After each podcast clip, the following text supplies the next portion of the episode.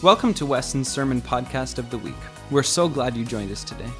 If you've been encouraged by our ministry and would like to support us financially, you can do so at westonroadchurch.com slash give. Thanks again for joining us, and we hope you enjoy this week's message. Well, how many of you are ready to hear the word this morning? Amen. We're in our values series, and last week we, we touched on serving.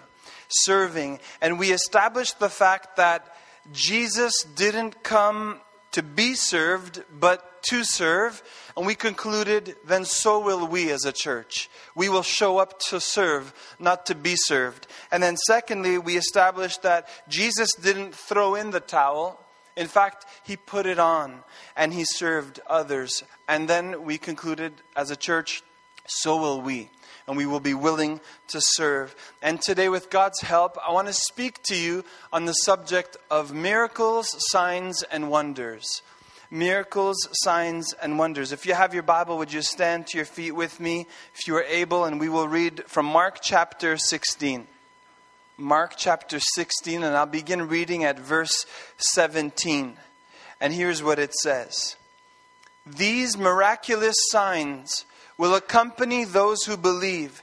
They will cast out demons in my name, and they will speak in new languages. They will be able to handle snakes with safety, and if they drink anything poisonous, it won't hurt them. They will be able to place their hands on the sick, and they will be healed. When uh, jump to verse 20, and the disciples went everywhere and preached and the Lord worked through them. Everybody say, through them. The Lord worked through them, confirming what they said by many miraculous signs. Would you pray with me? Heavenly Father, we thank you for your word. Lord, I pray this morning as we handle this subject of miracles, signs, and wonders, that, Lord, you would open the eyes of our understanding. Help us to understand your plan to use us as willing vessels in this specific area. And Father, may you receive always the glory. May we never chase after signs and wonders or people that perform them, but may we always chase hard after you. Lord, I pray now that you would anoint my mind, my lips, and my heart. Lord, and it's with humility that I approach this opportunity to speak your word to your people. In Jesus' name, amen. You may be seated this morning. In verse 17, it says that these miraculous signs will accompany who? Those who believe. So let me just ask a question today. Are there any believers in the house? Any believers in the house? Amen. I have a lot of witnesses this morning. And it's um, important for us to understand that this isn't something that just applied to the disciples, but to all who believe in the Son of God. All who call Jesus Lord and Savior. In this context, though, he was speaking to his disciples. And the early church was not even formed yet. But we're going to see something that happens, and it's incredible once we observe it. In John chapter 14, verse 12, it says this I tell you the truth, anyone who believes in me. So, again, any believers in the house? Yes? Anyone who believes in me will do the same works I have done and even greater. And here's why because I am going to be with the Father. It's important for us to understand that. And my whole goal this morning is to show you Scripture and to show you how Jesus spoke these words, but when the disciples began to obey them, they began to see through themselves God used them, and signs and wonders accompanied the preaching of God's word. They were nobody special. Some of them were even unschooled or unlearned. Others were fishermen. And yet God chose to use them not because they were special, but because they were obedient and they were willing vessels. They said, Lord, we talked about it last week. If you can use anything, then use me, please. Use me, God. I am willing. My question is this morning are you willing for God to use you?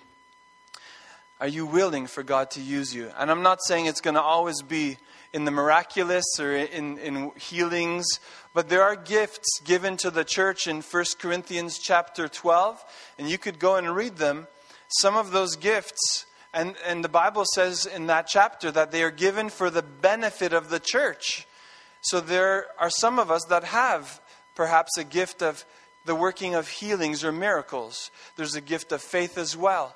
And so, my thing is, are you exercising the gifts that God has given you? Why? Because they are for the benefit of the church.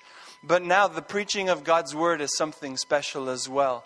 Because God wants to confirm his word with signs and wonders. It's, it's important in a, in a society like today that unless they see with their eyes, they won't believe.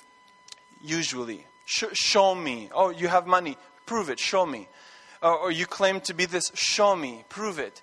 Ancestry.com, right? I'm going to show you that I truly, I'm a king. Look, I'll show you my lineage. And you pay money, and someone will do all the research, and you realize, oh, I'm part Russian and I'm part. I had a friend who, who posted about it.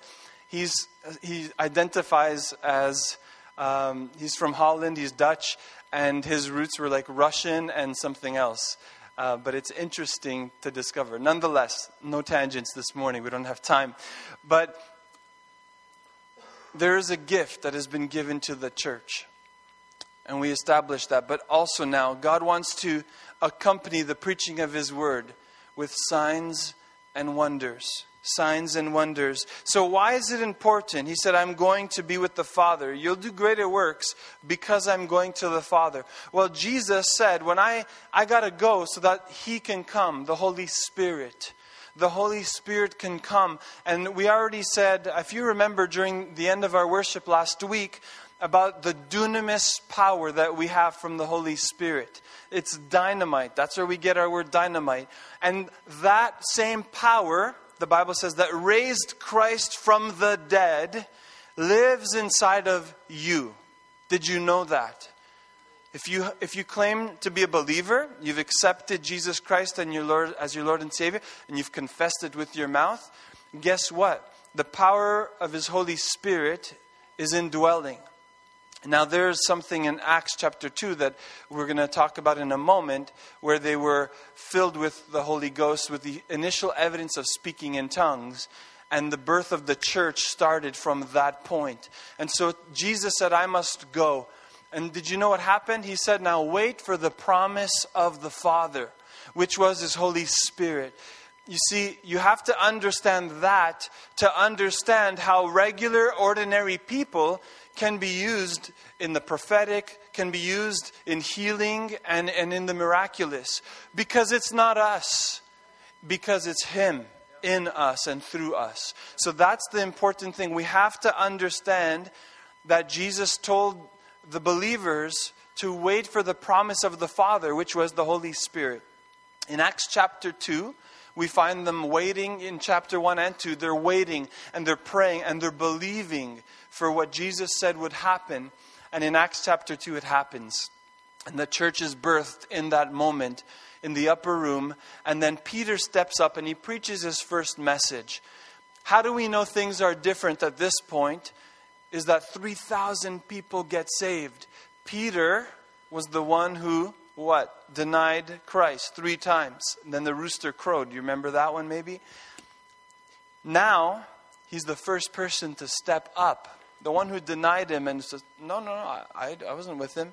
Now steps forward and preaches, and 3,000 people are added to the church. And miraculous things begin to happen that accompany the preaching of God's word. And today, I just want to walk you through some of those things that happened.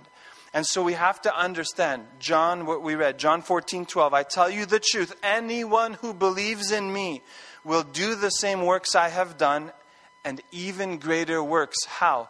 Through the power of his Holy Spirit that enables us to be used for his glory.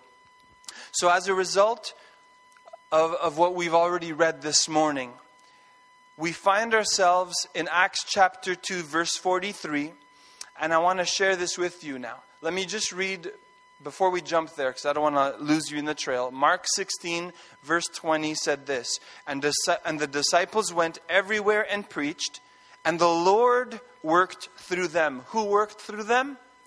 the Lord. It was not them, it was not their power. It's our natural with His super, and we receive the supernatural ministry. And the Lord worked through them, confirming what they said by many miraculous signs. I want to take verse 20 now, and as we walk a little bit through the book of Acts, let's begin to see what was happening. So, Acts chapter 2, verse 43. Peter preaches, 3,000 people get saved.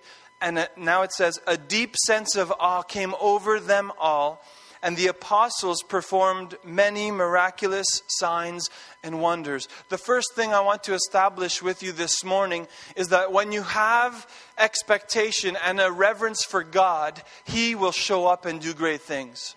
That's the first thing, and it's not on the screen, so you have to write it down or listen to the podcast, by the way, which gets published every Tuesday morning or, or Tuesday afternoon. I can't remember the schedule, but it's there by Tuesday evening, guaranteed. I'll say it again. Every Tuesday, you can re listen to Sunday's message and you can hear God's word afresh and anew in the middle of your week. And so, where we have a reverence for God, like, God, I stand in awe of who you are. As you worship Him, you lift your hands in reverence for Him. And Lord, we honor you today. Let the fruit of my lips give thanks. And not just the lips, but the heart as well. Because the, the lips can honor God, but the heart could be far from Him, the Bible says. So we have to make sure that we mean really what we are saying. And in those kind of environments of faith and of, of reverence for God, He shows up and does great things. So, my question is Are you expecting God to do something in your life? Do you come with expectation? When we meet together on Sundays and Fridays, our youth who are going to meet beginning on Wednesdays, do you come with expectation or do you come out of, well, let's just see what happens today? Let's just, you know, if you invest little, you probably receive little. But, but when you pour it all out in worship, you say, God, I empty myself of myself now. And, and Lord, I'm tired, but I give you whatever strength I have left in worship. You see how God will fill you afresh and anew. And so in those environments, when we approach God in that way, we, we open or we unlock something in the Spirit. Something breaks because we're willing to go beyond comfort. We're willing to go beyond the normal, and we say, Now, God, I've, I've spent all my energy on you. Now it's an open heaven I'm waiting to receive. And you watch. That's why that song, Fall. My daughter sings it all week in the car, and I'm like, don't, don't stop singing it. I love it. Because we are expecting God to do something. There's an open heaven when we come to God with expectation. Acts chapter 2:43, a deep sense of awe and then many signs and wonders.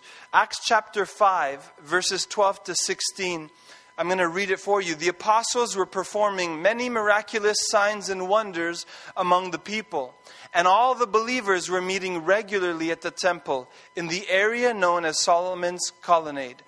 But no one else dared to join them, even though all the people had high regard for them.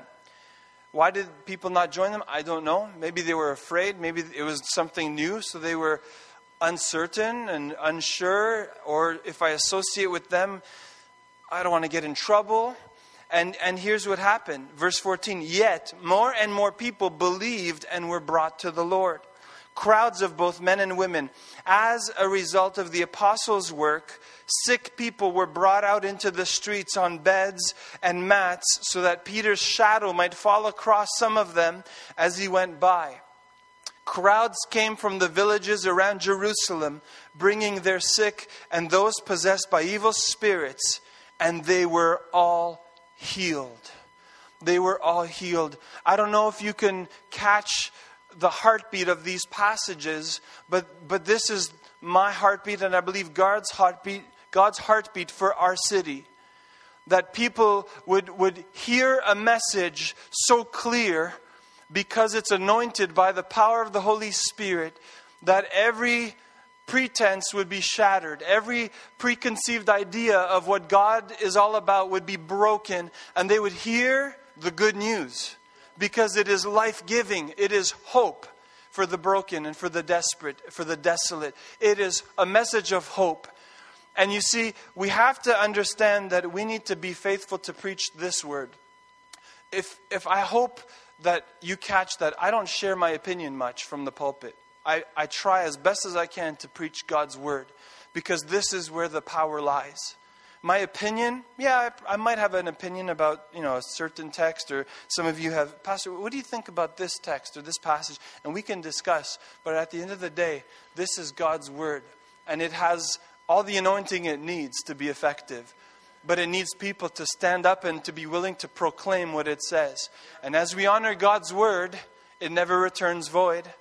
As we honor God's word, it, it will be accompanied by signs and wonders. And so, Acts 5, we see this picture where there, people are, mm, I see it's good and I see what's happening, but I'm not willing to join. That's okay. What happens still? That more and more people are getting saved. More and more people are drawing closer to the Lord.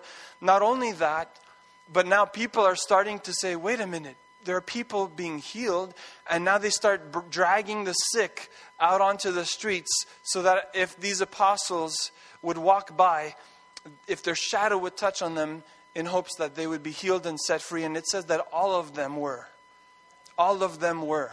There's another story that we find in Acts about the handkerchief. And that's, that's what I call the tangible anointing. That the anointing that is on somebody, the mantle that gets passed to someone else. It happened from Elish, Elijah to Elisha, where he received even a double portion. But also, so those handkerchiefs that were Paul had, they were going back to the sick people and they were being healed as well. That's what I call the tangible anointing. I want you to know you could come to the house of God full of faith and receive what you need, but I want you to know that the same God who shows up here is the same God who's ready to show up in your place of work, in your kitchen, in your bedroom, wherever you find yourself. God is just saying, Are you willing? And He's the same God, He's the same Spirit, and He's with you here as well as when you're outside. Because why? We are the church, remember? Not this building. This is actually a school. Not that building. That's, that's our church building where we meet as the church. But we are the church. And we ought to be the hands and feet of Jesus, willing to do the work. I just envision our church catching this message today. And we become so passionate about the things of God and seeing seeing people saved, seeing people delivered, seeing people healed. That my prayer is imagine if people would just be dragging them to us, not to our church, but to us in our place of work, saying, I don't know what it is about you, but can you pray for me? I'm sick or I need healing. Can you imagine what that would do? Not for our church, for our city. God's heart is for the city, for the people. And we are here, and yes, God is able to do great things among us, but they should not stay among us. It has to spread. And I heard once a pastor say, you know, we think of revival as happening within the walls of the church and this place being full and crowded, but revival comes not to change a church, but to change a city. And my prayer is that God would use this house to change our city. And that requires us to be willing to say, Yes, Lord, let heaven come, use me, and let us see signs and wonders for your honor and for your glory. That's Acts chapter 5. In Acts chapter 6, verse 8, we read about Stephen. The Bible describes him as a man full of faith. Stephen was actually a martyr. He was stoned because of his, uh, his faithfulness to Jesus and to the message of the gospel. And it says this And Stephen, full of grace and power, was performing great wonders and signs among the people. And I want you to know this you can be a powerful person, but still be full of grace. I know oftentimes we think of power as like, oh, he's on a power trip, or, or he thinks he's higher than everyone else. But Stephen, the Bible describes him as being full of grace and power. I call that quiet strength, perhaps. And there's a quiet strength about believers sometimes that you don't have to be the loudest person in the room, but you have the power of the Holy Ghost living inside of you, which is dynamite. And you don't have to say a word, but when you pray, you see it explode. And there are some of you in, in our church that I know you're prayer warriors, but in public, you're, you're pretty chill, pretty quiet. And uh, Stephen was of such. And, and God used him even to perform wonders and signs. And at Weston, we value signs and wonders. That's why this is part of our value series. I remember when Nate Pimentel was with us, he actually said, he goes, I feel a prompting from the Lord. And, and we were actually still in our building. This was like June 5th, I believe it was. And he said, um, he said, I feel the Spirit just wanting me to, to tell you, the church, that when you go back to your building, God is ready to unlock and unload signs and wonders, that this will be a house of faith that will operate. See, I don't forget those things. I forget a lot of things, like what I wore yesterday. I might wear the same t shirt two days in a row, and I apologize if you caught me on those two days. But I don't forget the things of the Spirit that God reveals because those are the things that are important. Those are the things that we hold on to. So I'm saying, Lord, we're going back there in November, in a week, uh, in two weeks, I should say, and, and we're expecting that word to be fulfilled. God is not a man that he should lie, the Bible says.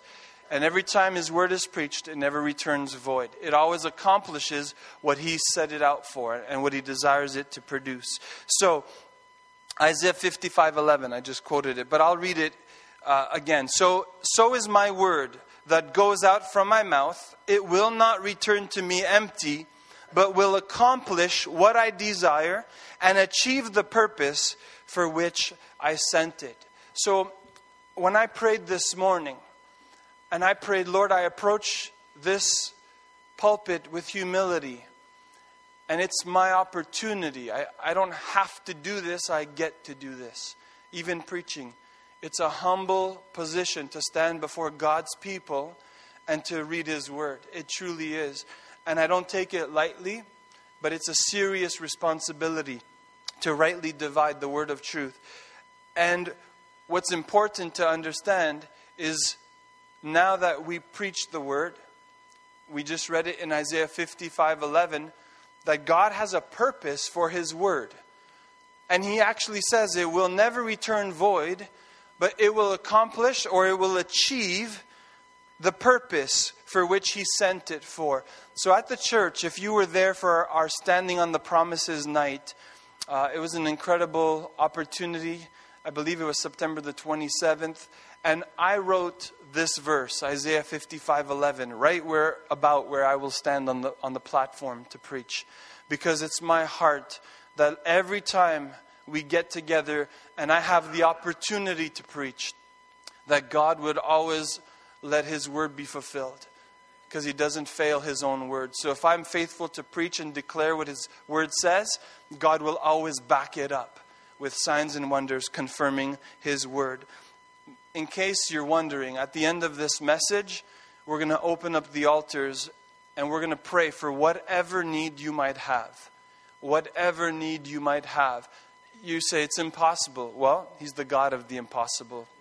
I'm just preparing you. So prepare your spirit. If you need prayer or you, you need to see God move like you've never seen Him before in your life, prepare yourself because when I open the altars in a few moments, the invitation is for whoever whosoever will come. And we will pray in faith, believing that God's word never returns void. So God will accomplish this morning, even what He wants His word to do in your life. Can somebody say amen? Amen. amen. Now, we talked about how we do it well when we're, we stand in awe of who God is, we reverence His name, all of these wonderful things, and we preach His word with conviction and boldness. But I want to share with you out of Acts chapter 8, there's a story with Simon the sorcerer. Simon the sorcerer. And I just want to turn there myself because I want to read to you just a few verses. Acts chapter 8. And I just want to read to you beginning at verses 6 to 8. And here's what it says. Actually, let's start at verse 4 of chapter 8. Sorry about that, Ben. I don't think it's on the slides. So here it says, verse 4 of Acts chapter 8 But the believers who were scattered preached the good news about Jesus wherever they went. Philip, for example, went to the city of Samaria and told the people there about the Messiah. Crowds listened intently to Philip because they were eager to hear his message and see the miraculous signs he did. So there is this thing about the miraculous or signs and wonders that gets abused. And there are people, all they care about, they don't care about God or their relationship with God. They just want to be wowed. They just want to see signs and wonders and be like, wow, that is so cool. I wonder how they do it. I wonder how it was done or how they got that accomplished. Because there were a bunch of people now coming. They, they were eager, though, to hear the message and to see the miraculous signs he did. Verse 7 Many evil spirits were cast out, screaming as they left their victims, and many who had been paralyzed or lame were healed. So there was great joy in the city. So, this is a good thing that, that is happening, and there's great joy in the city. How many of you want to see great joy in our city? Amen? I do. But here comes a character named Simon the sorcerer, and he has his own agenda. He, he actually claimed to be someone great, and they called him the Great One, or he was referred to as the Great One. Everyone spoke highly of him, and they listened intently to his words. Why? Because he was able to perform magic as well. He was able to do this. And Simon the sorcerer was there long before Philip showed up in Acts chapter 8. So they knew of Simon the sorcerer, they knew of his power, of his magic, and they listened as a result to every word he said. But now comes Philip, who, who brings the true good news to people. And in verse 12, we see it pick up, and I just want to go there for a second.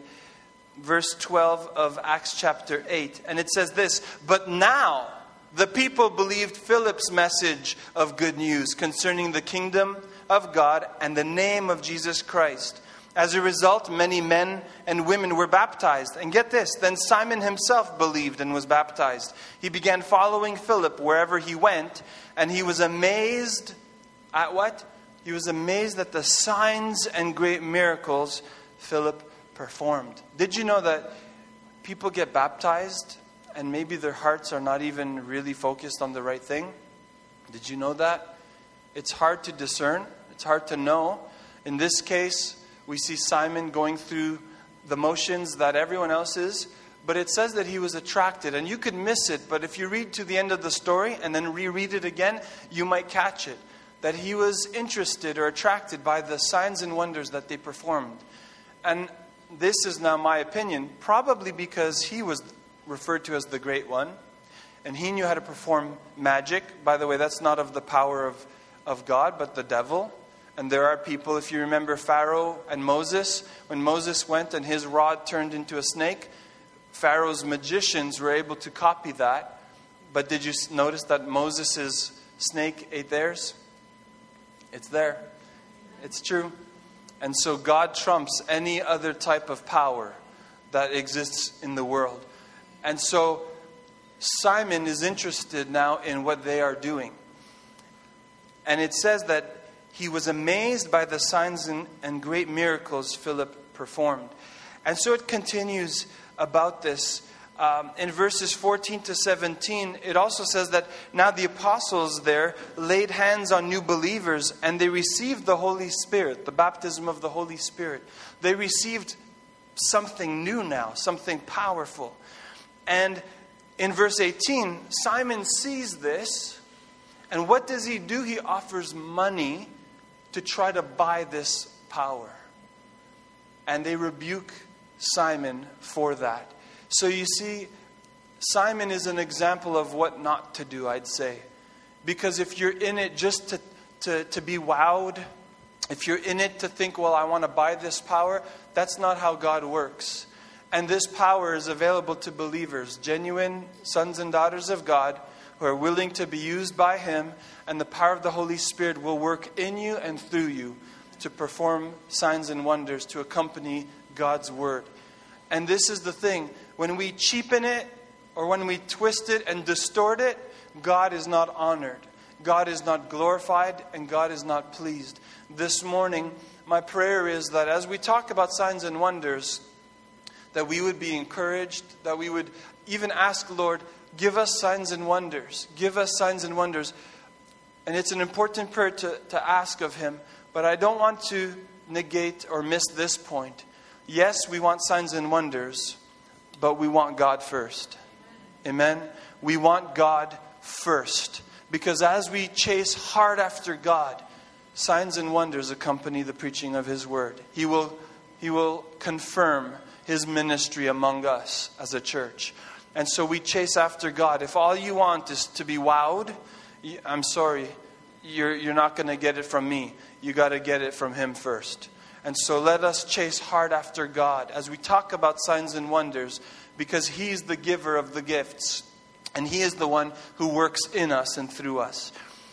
In Luke chapter 23, verse 8, to piggyback off of Simon the sorcerer and his offer to buy this power, uh, we see that Herod, when he saw Jesus, he was exceedingly glad for he had desired for a long time to see him because he had heard many things about him and he hoped to see some miracle done by him. It's interesting. If you want, go, go and read Luke chapter 23. This is at the end of Jesus' Jesus' ministry. He's about to be crucified, and now Herod gets this opportunity, and he says, I've been wanting to see you for a long time. And if I could imagine how Herod must have been, he didn't fear God, but to say, I-, I wanted to see you for a long time, to see you perform some miracles for us, as if you're a magician now who's come and I finally get to see you. Show me some tricks. Show me some tricks. You see, that is not who Jesus is, and that's not who God is. And Herod had that approach. And you see, for centuries, people have gone head over heels chasing after the supernatural. There are even shows, I think, called Supernatural, and I don't watch them. The ghost hunters and all this weird stuff. I choose not to watch that. But people are chasing after the supernatural, the mysterious. And after miracles, signs, and wonders, even, people are chasing after. But in their pursuit of chasing after that, they run right past the God of miracles. You see the difference? We can't want miracles, signs, and wonders without wanting God, without wanting more of Him.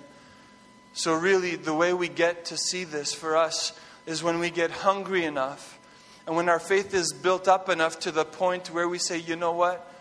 God, I trust you, and faith rises in my heart. That, Lord, before I take my son to the doctor, first I'm going to lay hands on him and pray the prayer of faith and to believe that he will be healed in Jesus' name. I believe it. I do it. I practice it myself as, as hard as it might be. Why? Because we've been trained to first, our instinct is, oh, you got to go to the doctor. You got to go to the doctor. Okay, you can still go. But how about our first step? Let, let it be I'm going to lay hands before we do anything else. Then let the doctors figure out what they think is wrong. But first, let us lay hands and pray. Let us believe. And I pray that all of you, your conviction in this specific area would be stirred up this morning. When you see someone crying, maybe at work or in public and in the corner somewhere, that we don't just go, oh, they must have had a breakup or a bad day or something, and we're kind of, we become awkward. But, but what if God wanted to use you to simply say, Are you okay? I've seen non Christians be more compassionate and sincere than Christians. But we are the church. We have Jesus. We have the hope. We should be willing to say, I know I'm on a busy, tight schedule, but let me just take a moment. I don't have a lot of time, but are you okay? I saw you crying, and I just want to make sure that everything, if, you know, they might say, and just begin to open up to you and say, again, I don't have a lot of time, but if it's okay, I would love to pray with you. It doesn't have to be crazy. Some of the best miracles are, are when people just stopped to pay attention. In Acts chapter 3, we see that uh, Peter and John are walking to the temple, and there's a man who's been lame since birth lying at the gate. And every day they must have walked by but on this particular day, they decided to stop as he's calling out. All he was asking for was some donations. But how many of you know if you're sick and you can't walk, you don't need more money, you need healing. You need to be able to walk. And so I love the response Silver and gold have I none, but in the name of Jesus Christ of Nazareth, rise up and walk. And what does it say? They reached out their hand and lifted him up. Are you willing to extend a hand today? Are you willing to reach out a hand to someone who might need healing? And my prayer is that we don't just see superficial, surface stuff. You see, it would have been easy to just toss some money because they were going to the temple. They were probably going to give at the temple anyways. So this man knew they, they will have some change and they can throw it to me. So he wasn't dumb, he was actually smart for being there. But I'm glad that there was discernment from Peter and John because they could have just thrown him a couple of coins because that's what he actually asked for. But silver and gold have I none. What I have I give you in the name of Jesus. Rise up and walk. You see, you don't have to be rich, and it doesn't matter if you're poor. All that matters is that you have Jesus. And as you extend His love, His, His healing, all of those things that He is will flow out of you if you are willing. Signs and wonders. You see, oftentimes we think it's some big mysterious cloud and, and we don't understand. Really, you just have to stop and look Stop, look, and listen. And ask, Lord, how can you use me in this way? And if you do those simple things, I assure you, God will show up. I assure you, He's willing and ready to use people who are willing to be used in this way. Can you say amen? You have to check your motive, though. You have to make sure your motive is right. And so, as we get ready to close this morning, Mark chapter 6, verse 5 Jesus is in his hometown. And it says this in Mark chapter 6, verse 5 And because of their unbelief, he couldn't do any miracles among them except to place his hands on a few sick people and heal them. And then verse 6 goes on to say that, and he was amazed at their unbelief. You see, when, when signs and wonders or miracles are absent, it's not necessarily that uh, there's a lack of power because Jesus did heal some, but he said because of their unbelief, he couldn't do much. And you see, my prayer today for us is that faith would arise. That faith would arise. And I know we've pr- I've prayed for people and they still died of cancer. But it, it doesn't mean I have to stop praying. Can you say amen? I'm not the one who heals, He is. But I have to be willing to lay hands on the sick and believe in faith that they will recover.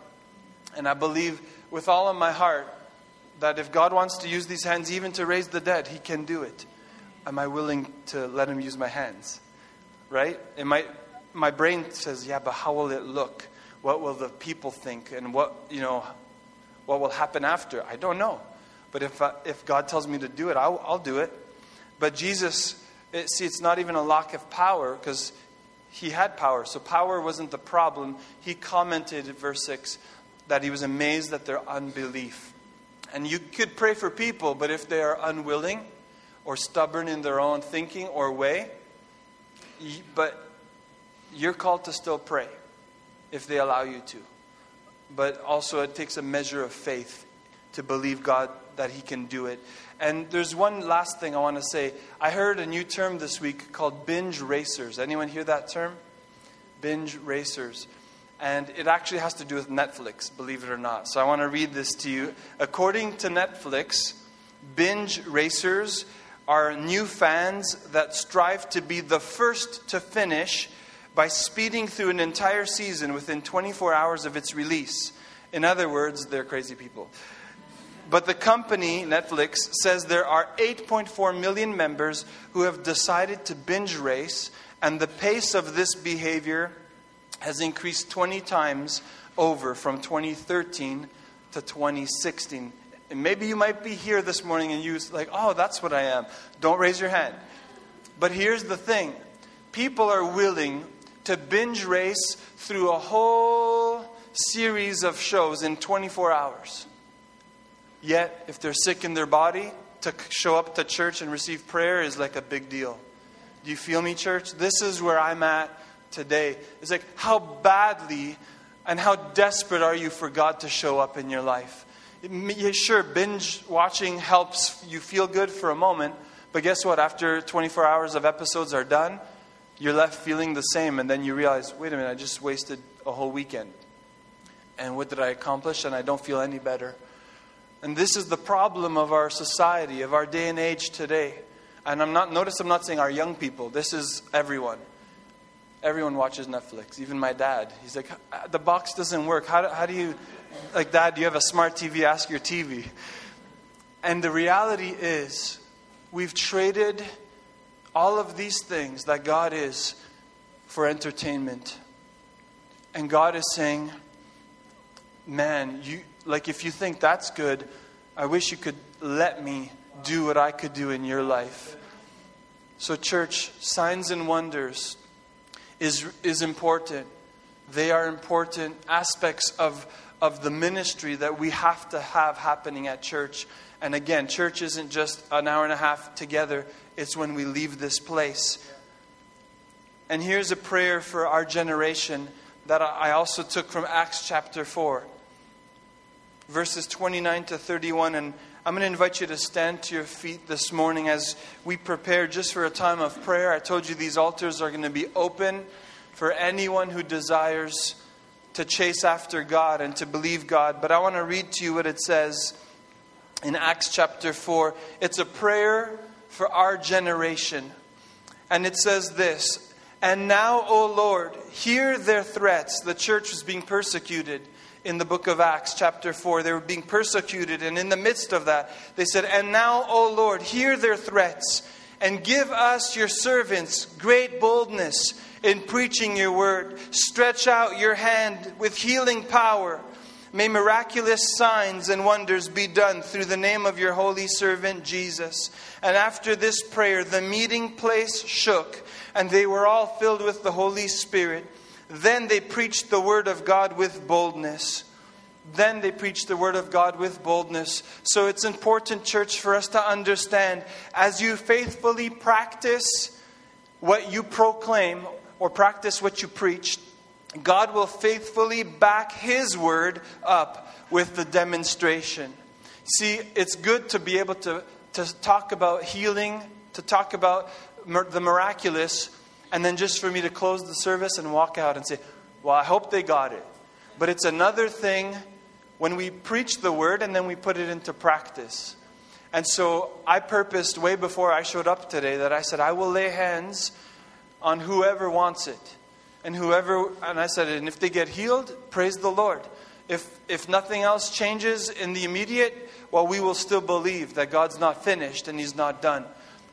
But all we're going to do is pray. It's nothing magical, nothing special. It's just simple faith and simple obedience.